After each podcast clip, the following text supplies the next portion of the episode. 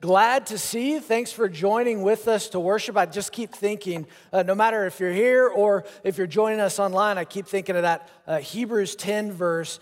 You know that we are not going to give up. Uh, we're not going to give up meeting, as some of in the habit of doing, but we're going to continue to meet together and encourage one another all the more as we see the day uh, approaching. That day approaching could either be when we all get to be together again for worship or what that's referring to, Jesus comes back, and I'll tell you, I wouldn't be disappointed.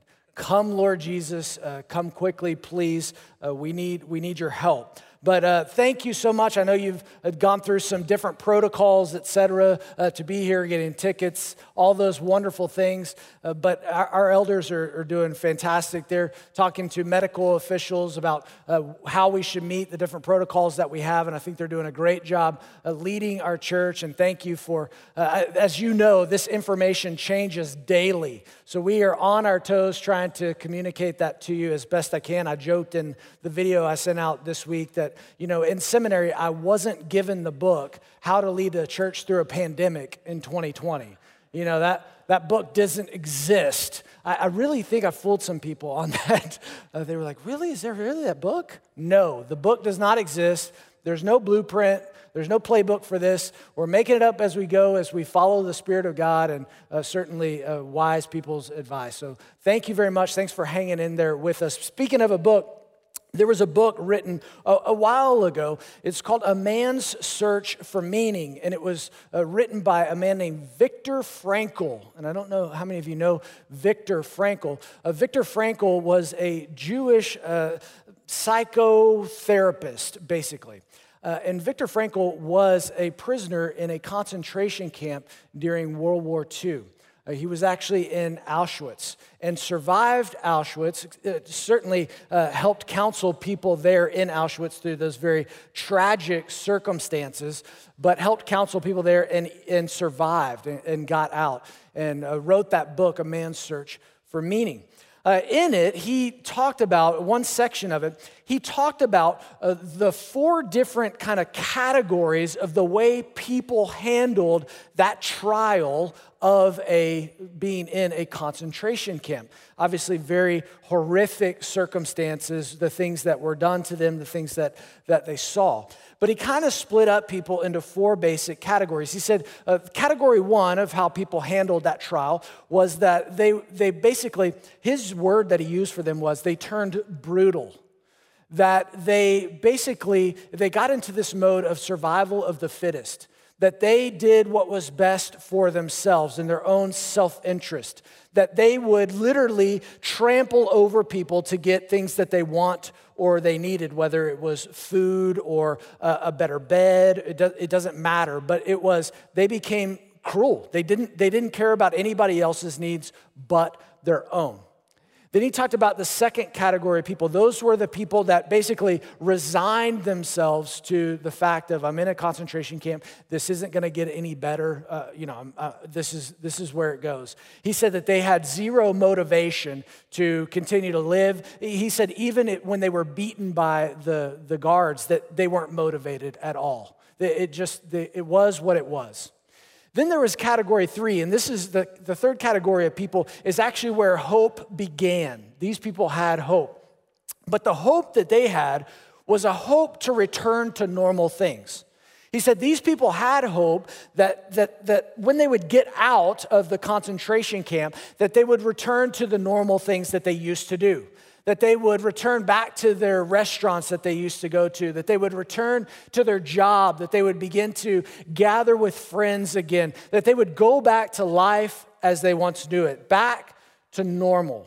And he said that many of those people that, that had that hope, some of those people, not many, but some of those people who had that hope in the third category actually survived that concentration camp. But once they got out, they realized they didn't go back to those things that the restaurants weren't there, that the gathering with friends, that even when they gathered with old friends, they didn't have the same sort of spark, the same sort of joy. They didn't get to go back to their normal jobs. So everything that they had hoped for wasn't realized. And he found out that those people were despondent and actually in despair, some of them actually even taking their own lives, which is just tragic to think that they came through the concentration camp with, with wonderful hope that got them through, but then the hope on the other side didn't deliver. And it was worse than what they had wanted it to be. Then there was a category four. This category four were people that had hope, but they didn't have hope for the things of this world. Uh, he called it that they had a hope that transcended their circumstances, a hope that transcended their, their normal lives. These were people that either lived for a spiritual reason or they lived for a loved one that they would hope to see. If they lost a loved one in that concentration camp, they would say, I want to persevere because I know that they're you know, watching me, they're looking down on me, or whatever. But they had a hope that wasn't, that this world didn't understand. It wasn't confined to earthly circumstances. And he found that those people that had that kind of hope, that once they got out of the concentration camp and ended up having some sort of a, a, life, some sort of a life that had some meaning and some purpose. In fact, in his book, he says, Life only has meaning if we have a hope and a meaning that suffering and even death cannot destroy. He talked about this hope that is out of this world the hope that gives us meaning, that transcends this suffering, that can persevere through it. And I was thinking about these four categories of people, and one thing I need to say up front I certainly do not believe that what we're experiencing now compares in any way to what folks in a concentration camp suffered. N- no way. But I will say that I have seen people fall into those four categories of how they're handling the trials these days. So think about it. If you think about when the, this first, especially the whole COVID thing hit at the very beginning back in March, uh, we saw people fall into that first category, which was this self preservation. This, I'm gonna look out for myself. Man, I was at Costco the weekend that the whole thing started shutting down. It was a madhouse. I, I, you know, think about what did everybody do? Everybody went for toilet paper. I actually, we, I was in line at Costco. Fun fact, didn't share this in first service, but uh, fun fact, was in line and I saw somebody had like a, one of those huge cases of toilet paper. And I was like, where did you get that? literally, praise God, a lady behind me, she's got to be a Christian. She said, there's a case over there. And I'm like, go. And so we ran and got that case. And, and get, folks, we literally just opened that case of toilet paper. We have had plenty of toilet paper. If you need any, you can have it. You can't borrow it, you can have it. I, I promise. But it reminded me of just that time of everybody was it was looking out for themselves. It was this self-preservation. You know, uh, when I would go to the grocery store, they would limit, I mean, there were signs limiting canned, canned goods, how many you could take. Uh, it was all of this, I'm gonna do what is best for me. I'm gonna look out for my own self. And we've seen cruelty and brutality come out in our world these days, just how people are handling this trial. Category two, people who are resigned. Uh, there have been plenty of people that are just resigned to, you know, gosh, the, the world is awful. There's nothing I can do to change it. And they're just, they, they're depressed. They're just despondent. And, and my heart goes out to, the, to those folks. Then there are the, the third category. And I think a lot of us fit into this third category. I even find myself falling into the third category, where I hope for things of this world to return back to normal. I mean, we, we all kind of hope that. Like, I, I, I would hope for the day when this would when this place would be filled back up again, just the way that a normal 11 o'clock service is. When we can have a full choir and orchestra, when we can go out to eat with friends, when we don't have to wear masks, where we don't have to stay socially distant, where we can hug one another, where we can have a college football season. All of those earthly things I certainly hope for. But let me tell you, we are not going back to some of the ways things were before COVID. A, a, a, leadership quote that I learned a long time ago is The job of a leader is to define reality. So let me define reality for you. We're not going back.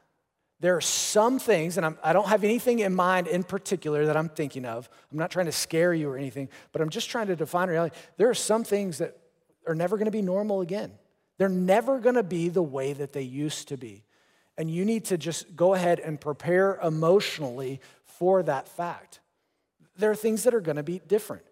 And we can't hope for us just going back to the way things used to be because it's probably not going to go back to that We might miss a college football season. We might have to wear masks in certain places that we go. We might have to be limited to how many hospital visits we can do or how many guests a hospital uh, patient can have at a certain time. Some of those things are just going to be the new normal. And so we can't put all of our eggs in the basket of, well, once we get a vaccine for this whole COVID 19 thing, then life will just go back to the, the way it was. We can't have this earthly hope. That's why we need this fourth category of hope, which I aspire to. I admit uh, on bad days I don't get to that, but that's this hope that transcends this world. That's this hope that understands that this world isn't all that, that, that there is to offer. That's the hope that we have to have, and that's the hope that we're going to talk about today. So if you would open your Bibles to 1 Peter, the book of 1 Peter. It's toward the end in the New Testament. If you get to Revelation, just open to the back to Revelation, then start thumbing forward and you'll find it pretty quickly. So 1 Peter, we're going to start a new series today called Hope Refined. And the reason why I've called it Hope Refined is because that's what Peter is going to do throughout this entire book. Peter is going to challenge us to refine our hope, that our hope would be not in things of this world, but our hope would be in things above. As Paul says in Colossians, set your mind on things above and not on earthly things. And our hope is going to be refined by the things that we go through in this world, just the way like we're handling trials today. Now, Peter knows about trials. He's experienced many of them. If there's any disciple that we can all relate to, it's Peter. Peter's been through many ups and downs. Now, he may have had higher highs than we've experienced, and, but he's probably also had lower lows than we've experienced. This is the apostle, this is the disciple that, that walked beside Jesus during his ministry. This is the one who, remember, I mean, he walked on water with Jesus but then he also denied Jesus, you know, three times. This is the one who saw Jesus on the Mount of Transfiguration. I mean, he was transfigured before his, his eyes, but then he doesn't believe in him so much so that he tells the other disciples, let's just go back and go fishing. Uh, this is the one who saw the empty tomb. He, he saw that Jesus was alive and resurrected, yet he's the one that Jesus has to say, Do you love me? Three times. I mean, this is the one who has gone through highs and he's gone through lows. He's experienced trials throughout his walk with Jesus, yet Jesus has been faithful to him the entire time. And it's refined his hope not in uh, this kind of impulsive uh, spiritual way where he just has a little spurt, but he has this fortitude that he's gotten over the years where now he's the one who preached at Pentecost at the beginning of Acts. He's done wonderful things for the church, and now he's an apostle to the Jews. In fact, that's how he begins 1 Peter 1 is Peter, an apostle of Jesus Christ. Now, apostle, remember, is a messenger, but to have the term apostle means that you had to have been with Jesus. So, this is the Peter that had walked with Jesus. And the year now is about 63 AD.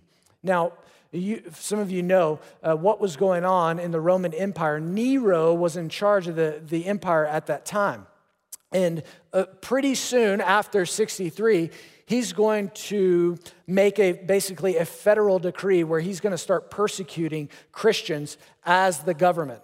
But right now, in 63 AD, he hasn't gotten there, but Christianity is very unfavorable to the society at that time because Christianity is very misunderstood. They're very misunderstood and therefore put on the outskirts of any kind of Roman culture, any kind of life. They are ostracized from the marketplace. They're discriminated against. Uh, they are, they're just marginalized in the entire society. No one understands them. The things that they're beginning to say just don't make sense. I mean, they're sharing a supper where they're eating the body and blood of Jesus. That, Like, like they just sound so weird to the world. Just, just, just so odd. They don't know how to take them. They don't know how to respond to them. They don't know how to act. These Christians are now living in a sacrificial manner toward one another. This just doesn't fit in the worldly system. And so everybody starts stiff arming Christians, and that's the persecution that they're beginning to face as people live differently. But now, what's going on is he's uh, he talks about how they don't belong. If you look at it, he says, Peter, an apostle of Jesus Christ, in verse 1, he says, To those who are elect exiles. And I love that term, how he addresses the folks that he's writing to. To the elect exiles. Um, that term if, can also be translated a little bit differently as resident aliens.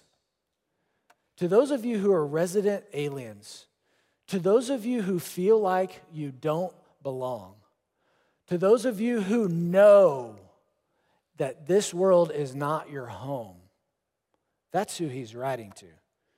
And he actually uses a really interesting term here. Uh, he says, to the elect exiles of the dispersion uh, dispersion, he, he's hinting at remember, Peter was an apostle to the Jews, Paul was an apostle to the Gentiles. So, Peter, an apostle to the Jews. Remember, the Jews back in the Old Testament, when they were disciplined by God and spread out by the Babylonians, even, they were called the diaspora, those who had been dispersed. They could no longer stay in Israel.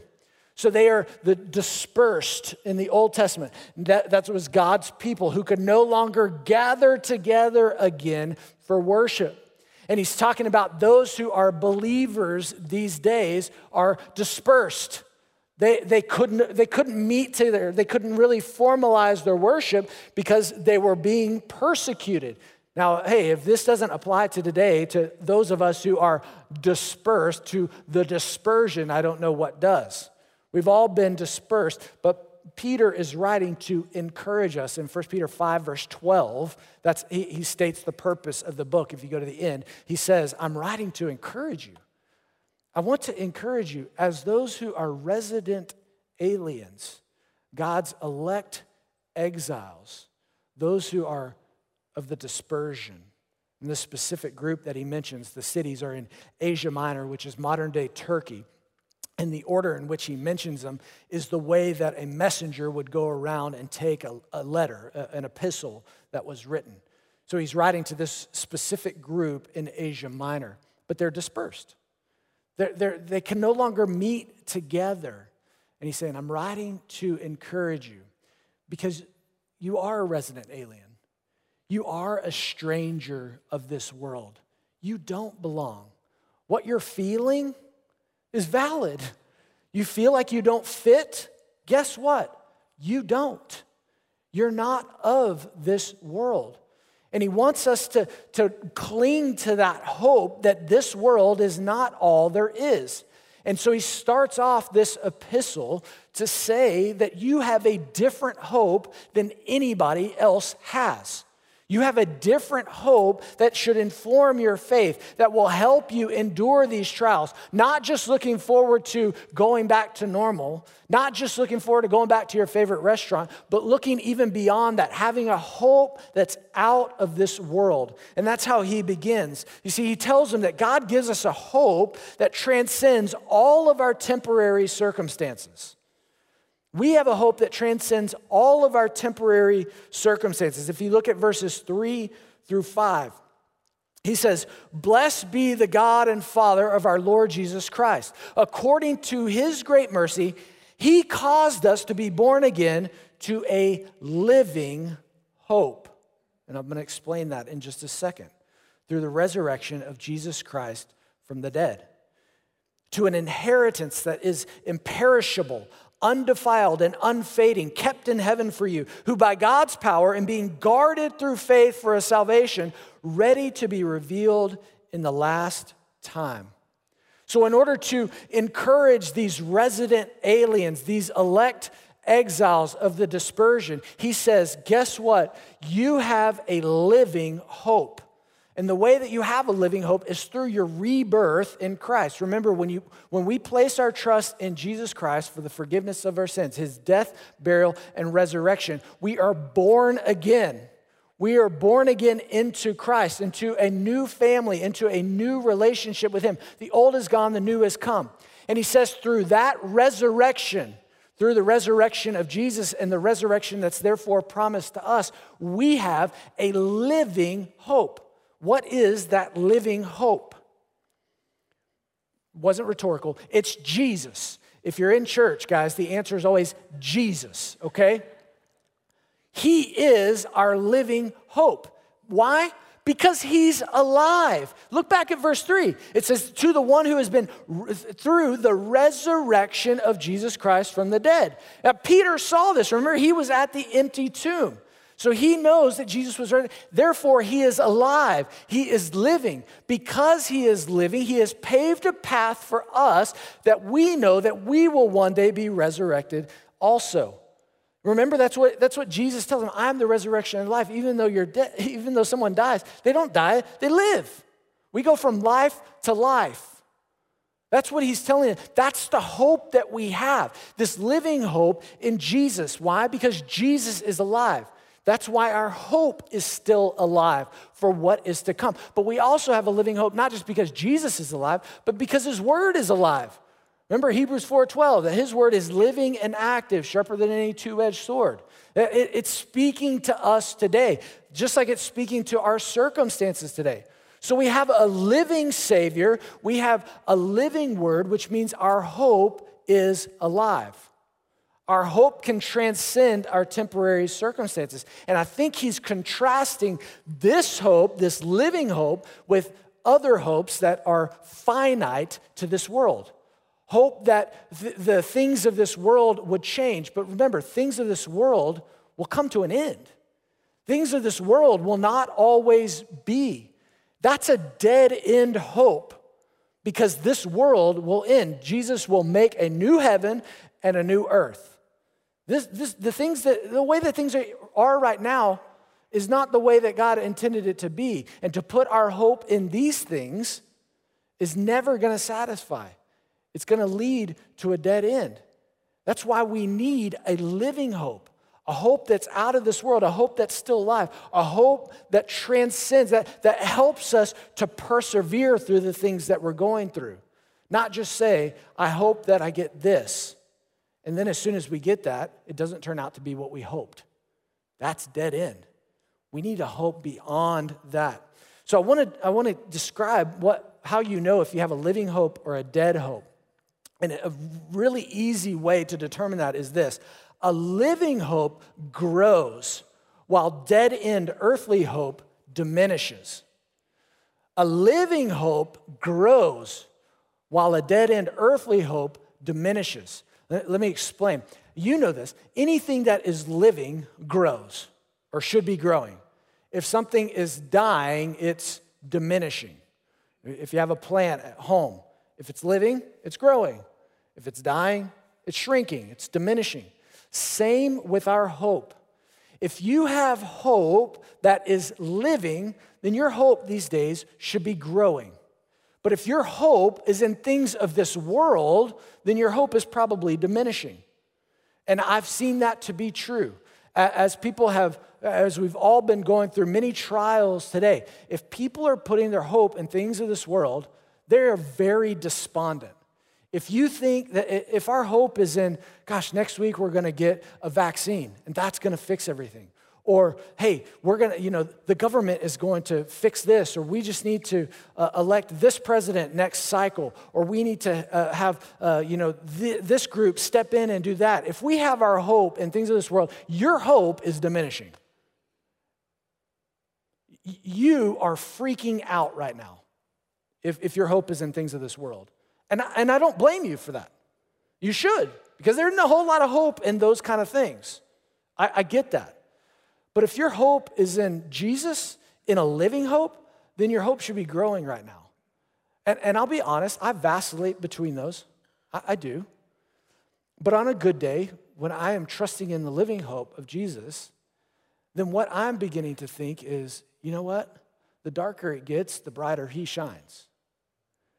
That maybe God can use this time to show people that the things that they had hoped for, the things that they had lived for in this life, there's, they're finite.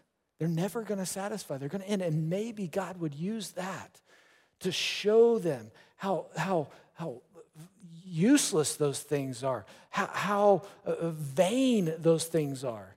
And they would turn to Him. that they would realize that He's the only thing that can satisfy. God can use this time. And when I think about it that way and how God can use this to refine people's hope, to bring people to salvation, to refine His church, to keep us more focused, to propel us further and deeper, to shine brighter for Him during darker days, that's when I have hope. And my hope begins to grow because my hope is in Jesus.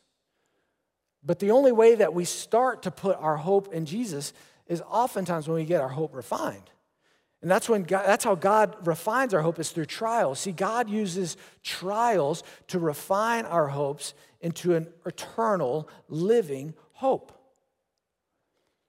God uses these trials into an eternal living hope. that's what he talks about there in verses 6 and 7. He says, In this you rejoice Though now, for a little while, if necessary, you have been grieved by various trials, so that the tested genuineness of your faith, more precious than gold that perishes though it is tested by fire, may be found to result in praise and glory and honor at the revelation of Jesus Christ. What Peter is telling the church and those who are dispersed, those believers, is that God can use trials to refine your faith so that you stop putting your hope in things of this world. You know, I, I understand why people put things, uh, their hope in things of this world, especially if they're not believers. Because if they're not believers, then this world is all that they have. And so they're going to fight for it tooth and nail. And, and, I get it, I understand that. Uh, but I was talking with Bill Egner, our executive pastor, and he mentioned something that a DTS prof said a long time ago. It was something to this. I'm going to Cody phrase it here, which I think makes it better. Uh, I'm just kidding. But basically, what he was saying was for those who don't know Christ, this is as close to heaven as they're going to get. For those who do know Christ, this is as close to hell as they're ever going to get. So if this is as close to heaven as non believers get, man, I totally understand it. I understand why they fight for this and everything that it is. And I'm not saying that we should leave the world to its own.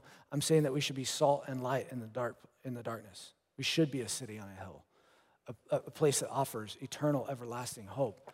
But I also don't want us to put all our hope in the things of this world because this is as close to hell as we're going to get.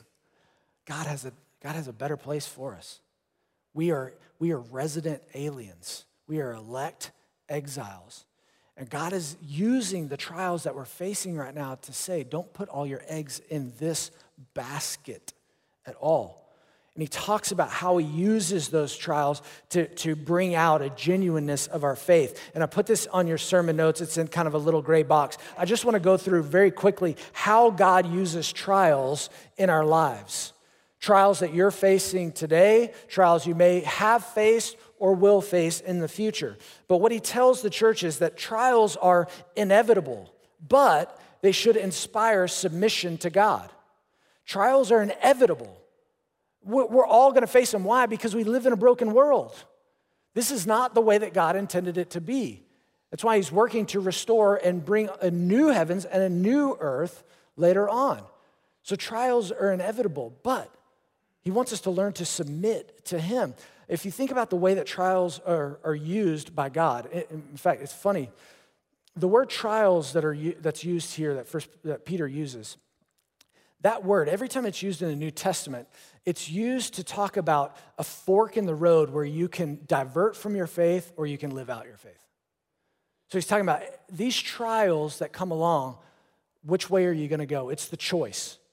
Are you going to say, oh my gosh, I'm not going to live for God, I'm going to live for this world, or I'm going to live by faith in Him. It's this fork in the road. And he says, when you encounter these trials, what he wants you to do is have faith and submit to God. Because throughout the New Testament, when trials come, we see that God uses them in various ways uh, to, to learn to submit to him. The first is sometimes discipline. He wants to discipline us. But remember, God disciplines those he loves. If you're being disciplined by God, he loves you. Another way that he uses trials is it's, it's pre- preventative.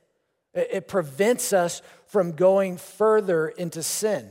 If you remember when Paul is talking about the thorn in his flesh, why does he say that God gave him that thorn in his flesh? The answer is not Jesus, but the answer is because he said it was to keep him from becoming prideful, to keep him from sin. So, this trial was to keep him from going down another road of sin. Or sometimes God uses trials so, to prepare us for future ministry. When, when Paul's talking about to the church in Corinth, he says, comfort others with the comfort that you yourself has received, have received. So we go through a trial and we're comforted by God so that therefore we're prepared to do future ministry and comfort other in their trials. So God can use those trials in our lives. We just need to learn to submit to him and learn the lesson that he's trying to teach us. Because God doesn't want to leave us in a trial. My, my opinion, from the character of God, Cody's opinion, I don't think God leaves us in a trial longer than he has to. I don't, I don't, I don't think that's what a loving parent does. I think he's a loving heavenly father.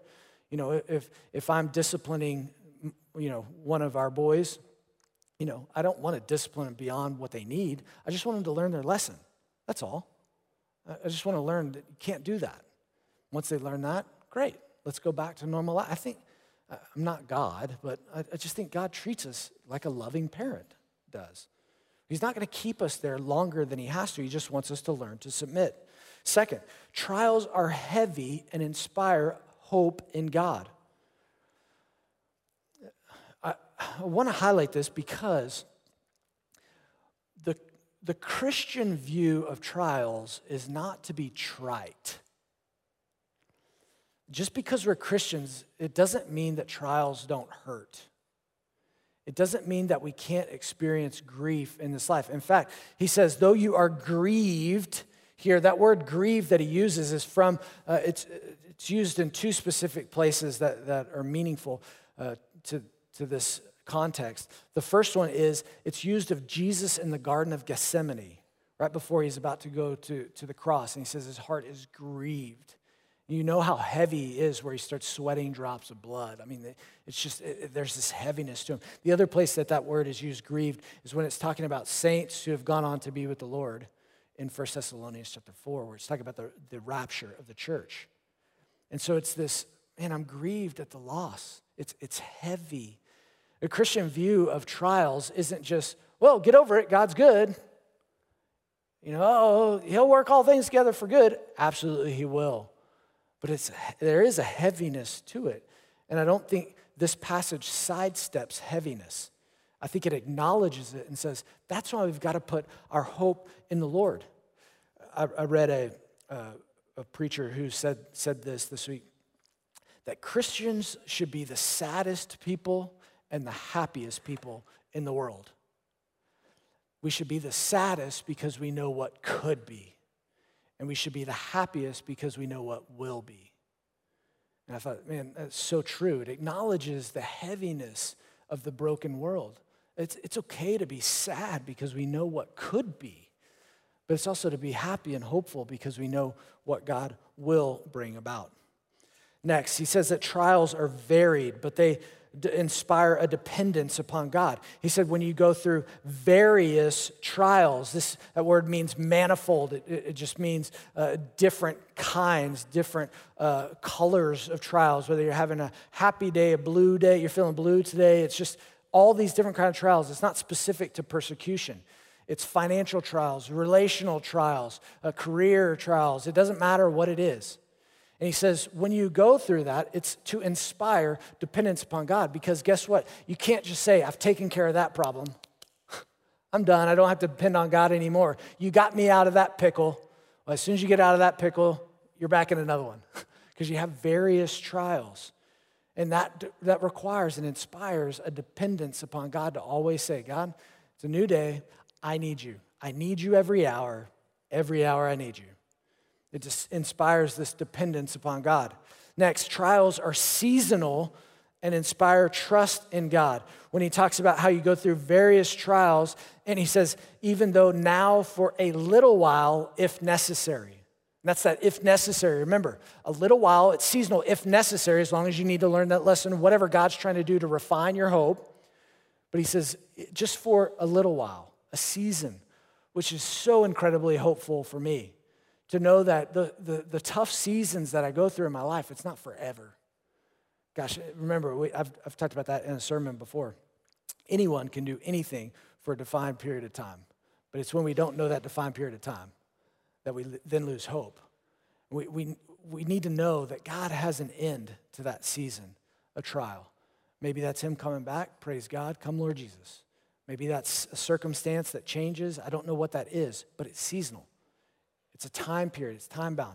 And I remember a, a quote a long time ago that I learned of when you can't see his hand at work, like when you can't see his hand, you don't know when, it's, when he's going to put an end to that, when he's going to put his hand over that and say, stop that. When you can't see his hand, trust his heart. His heart is not to leave you there longer than you've got to be there. So when you can't see his hand, trust his heart. They're seasonal, if for a time, if necessary. And then finally, trials are refining and inspiring perseverance with God. He uses this, uh, this image of a, a, a metalsmith or a goldsmith refining gold. And remember, gold was the most precious thing on the earth then, and in many cases still is today. And he talks about how he's refining the fire just like our faith is refined. And what is that doing? The goldsmith would put it into the fire, impurities would boil to the top, they would skim off the impurities and put it back into the fire. Skim off impurities, put it back into the fire. There's this constant process to purify the gold, just the way that's all trials are in our life. Refining the impurities of our faith and saying our hope shouldn't be here. Our hope should be there. Our hope should be in heaven. That's why it's a living hope, a place that is alive, where He's preparing a place for us. John 14. That's what He's trying to do. And remember, what, what happens with the refiner's fire, I, just the images that pop up in my mind here is certainly a trial by fire. It hurts. I know it hurts, but it's for your good. But remember, when gold is, is refined, do you know what happens the, the hotter that gold becomes and the more pure that gold becomes? The softer it becomes. The soft, our hearts should be softened toward the Lord, not hardened toward Him by our trials, but softened as we are refined in our faith. You see, a living hope seeks what, not how it can get out of trials. Now, certainly, I don't want you to be in trials. I don't, I don't wish that for you. I don't pray that for you. I would love for you to get out of trials. But I should in my own life pray, God, what do you want me to get out of this? Not how do I get out of this? What what do you want to teach me? See, because when gold is being refined, a goldsmith knows that it is pure when he can see his own reflection back. That's what God, is, that's what God wants to see in us. He wants to see us reflecting him as he refines our faith. That's what he's trying to do in our lives. Is refine your faith and refine mine. So start saying, God, what do you want me to get out of this? Not how can I get out of this? You see, with Jesus as our focus, our living hope can outlast and overcome our trials. If you have a living hope, then we can outlast this trial and we can overcome whatever trial comes in various ways through seasonal times, whatever comes around the corner. Folks, uh, we are not returning back to normal, but we're going to get through this. God has got this. God has got us. God has got you. Uh, even go back. If you go back where it talks about that God is guarding our inheritance that is imperishable, uh, what does he talk that, that he's guarding? He talks about us is being guarded. He's guarding us. And that's a present verb there that's being used, which means he's still guarding us. He's continually guarding us. He's continually watching over us. God's got us. We're going to get through this. We're going to be his church, and he's going to use it for our good. And so, what we've got to do is what it says in verses 8 and 9. It says, Though you have not seen him, you love him. Though you do not now see him, you believe in him and rejoice with joy that is inexpressible and filled with glory, obtaining the outcome of your faith, the salvation of your souls. I know that you can't see him now, but we believe in him. We believe that he's alive. I know that you haven't seen him, but we still love him. And we love him because we know who he is and what he's done for us and what he will do for us in the future. You know, I, I was thinking about this verse and I thought about 1 Corinthians chapter 13. Many of you know it as the love chapter, and it goes through, but after it goes through, after, you know, love is patient, love is kind, love doesn't envy, it doesn't boast, it is not rude, it's not proud, all those things. If you remember what Paul goes into, remember he talks about what you see now is just a shadow of what's to come. Remember? Do you remember this? And he says, When I was a child, I thought like a child, but now I'm an adult. I think like an adult. I've matured in my faith, not putting hope in the things of this world. And remember, what does he say that endures? Faith, hope, and love. What do you see in these two verses? You see faith. He says, though you don't see him, you believe in him. You see love. Though you haven't seen him, you love him. What's the hope? It's Jesus. Faith, hope, and love will endure. And that's what gives us hope to overcome and outlast these trials because we have a living hope. You see, a living hope rejoices in an inexpressible way that brings heaven to earth. And I know that's a weird way to say that. But the reason why we have an inexpressible joy, just like he talks about uh, in verses 8 and 9, is because it can't be defined by circumstances of this world. People go, Why are you so happy? Why are you so hopeful? Do you not see what's going on in our world? Yeah, I don't live for this world. I know that's inexpressible. I know it doesn't make sense if you don't believe in Jesus, if you don't have a living hope. I get it. But that's what's inexpressible. That's what gives me joy. That's what gives me hope. And when we have that kind of hope, you get a taste of heaven. You get a little taste of that fellowship with God. I love the Charles Spurgeon quote. It's at the bottom of your sermon notes. But he says, Little faith will take your soul to heaven. Remember, the, just the mustard seed, just a little hope, saying, I, I hope I place my faith in Jesus. He says, but great faith will bring heaven to your soul. You got to have a living hope. It's the only way. And that's what he offers to us through Jesus. Let me pray for us. God, thank you that you are our living hope, that you are alive and active, that you are resurrected from the dead, that you do intercede on our behalf that you show yourself mighty and powerful in our life. And Lord, I pray that you would refine our faith, that you would burn off the dross, that we wouldn't put our hope only in things of this world, but that we would put our hope in you, the living hope. May that give us joy inexpressible. We ask it in Jesus' name. Amen.